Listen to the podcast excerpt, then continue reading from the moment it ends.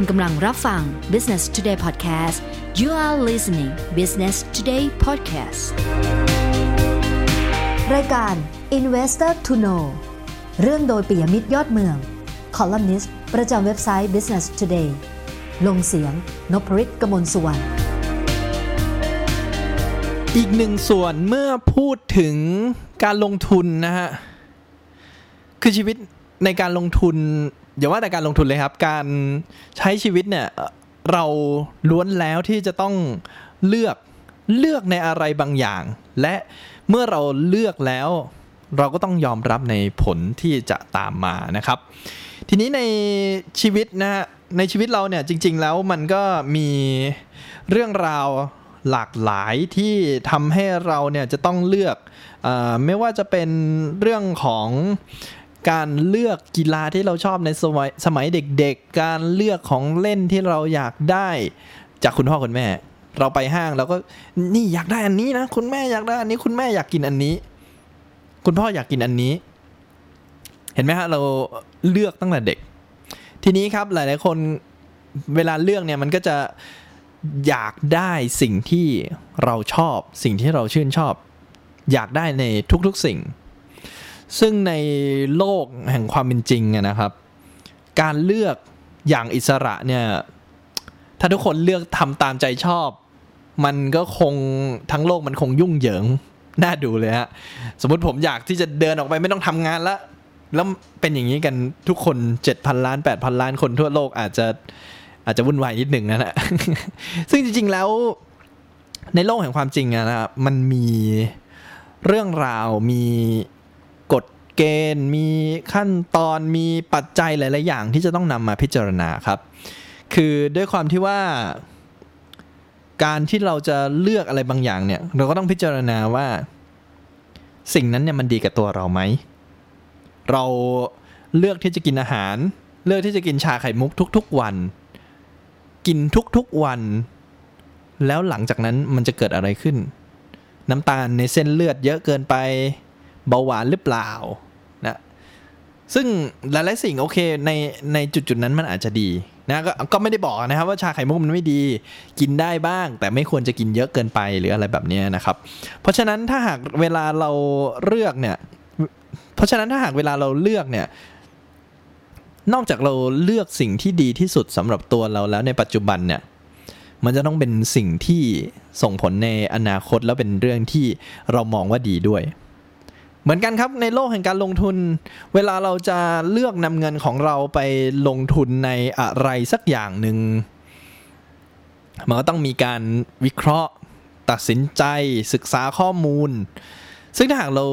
ศึกษาข้อมูลอย่างถี่ถ้วน เราเลือกมันด้วยความรอบคอบ เลือกหุ้นตัวนั้น เลือกกองทุนตัวนั้น แล้วปันผลกลับมา มีสร้างกำไรสร้างรายได้ก็จะเป็นเรื่องที่ดี แต่ถ้าหาก วันหนึ่งเราเลือกแล้วมันทำให้เราติดดอย มันทำให้เราขาดทุน เราจะยอมรับได้มากน้อยแค่ไหนในสิ่งที่เราเลือกนะเพราะฉะนั้นถ้าหากเราเลือกเองแล้วเราก็ต้องยอมรับครับ คือเงินในกระเป๋าของเรามันก็เป็นสิทธิ์ของเราเนี่ยครับเพราะฉะนั้นเนี่ยถ้าเราตัดสินใจในการที่จะลงทุนอะไรสักอย่างแล้ว เราก็ควรที่จะยอมรับมันด้วยว่า โอเค ได้ผลกำไรนะ อ่าดีใจ ขาดทุนนะอ่าเสียใจไม่เป็นไร ลองใหม่ คราวหน้าอย่าผิดพลาดแบบเดิมอีกเนี่ยนี่ก็เป็นอีกหนึ่งสิ่งที่เวลาเราเลือกอะไรเนี่ย ก็จำเป็นที่จะยอมรับในสิ่งนั้นด้วย หลักการนะครับก็คือเลือกสิ่งที่ดีที่สุดสำหรับตนเอง ไม่สร้างความเดือดร้อนให้คนอื่น ไม่ผิดกฎหมาย ไม่ผิดจารีตประเพณี หรือแม้กระทั่งไม่ผิดกฎระเบียบต่างๆฮะ เราเราอาจจะเลือกลงทุนในแชร์ลูกโซ่ก็ได้ แต่ถามว่าเราฝากเงินเราไปลงทุนในคนอื่น เราเลือกถูกไหม เงินในกระเป๋าเราเราเป็นพระเจ้าครับ แต่ถ้าเงินอยู่ในกระเป๋าคนอื่น คนอื่นเป็นพระเจ้าแทน ทีนี้เนี่ยการลงทุนเราก็ต้องเลือกว่าเราจะลงทุนในหุ้น ลงทุนในกองทุนหรือลงทุนในอะไร นะลงทุนในกองทุนก็ต้องดูว่าตัวนั้นเนี่ยปันผลเป็นอย่างไรผลประกอบการเป็นอย่างไร ผู้ดูแลจัดการกองทุนเก่งไหมที่จะทำรายได้ทำกำไรทำผลบวกในอกองทุนนั้นๆ ถ้าเราเลือกหุ้นที่แบบปันผลไวก็จะต้องถือระยะสั้นระยะยาว อันนี้ก็แล้วแต่ที่เราจะมองนะครับ เราจะเก่งกำไรหรือหุ้นโตไวหรือเลือกหุ้นปั่นเนี่ย อันนี้ก็แล้วแต่เราด้วยเช่นกัน คือถ้าเป็นกองทุนครับ กองทุนแบบไหน ตราสารหนี้แบบไหน ที่เราจะเลือกลงทุน ก็เป็นอีกหนึ่งสิ่งที่เราจะต้องยอมรับผลที่จะตามมา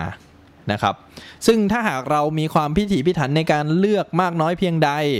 เรามองแล้วว่า เอ้ย อันเนี้ยมันใช่แน่ๆ เราก็จะยิ่งรอบรอบคอบมากยิ่งขึ้น แล้วก็ถ้าหากเราลองอยู่กับมัน อยู่กับมันไปสักพักหนึ่ง เรียนรู้มันว่า เอ้ย หุ้นแบบนี้มันเป็นยังไง หุ้นแบบนั้นเป็นยังไง เราก็จะมีประสบการณ์ที่เราจะรู้ว่า วิธีการลงทุนหุ้นแบบนี้เป็นอย่างไร แล้วเราก็จะเลือกมันได้อย่างรอบคอบมายิ่งขึ้นครับ เพราะว่าคือความผิดพลาดเป็นเรื่องธรรมชาติของทุกๆการกระทำครับ แต่เราจะเอาความผิดพลาดนั้นมาเป็นข้อเรียนรู้แล้วยอมรับความผิดพลาดนั้นได้มากน้อยเพียงไหนก็ขึ้นอยู่กับแต่ละคนครับ ขอบคุณสำหรับการติดตาม Business Today Podcast นะคะ แล้วกลับมาพบกันใหม่ในหัวข้อถัดไป สวัสดีค่ะ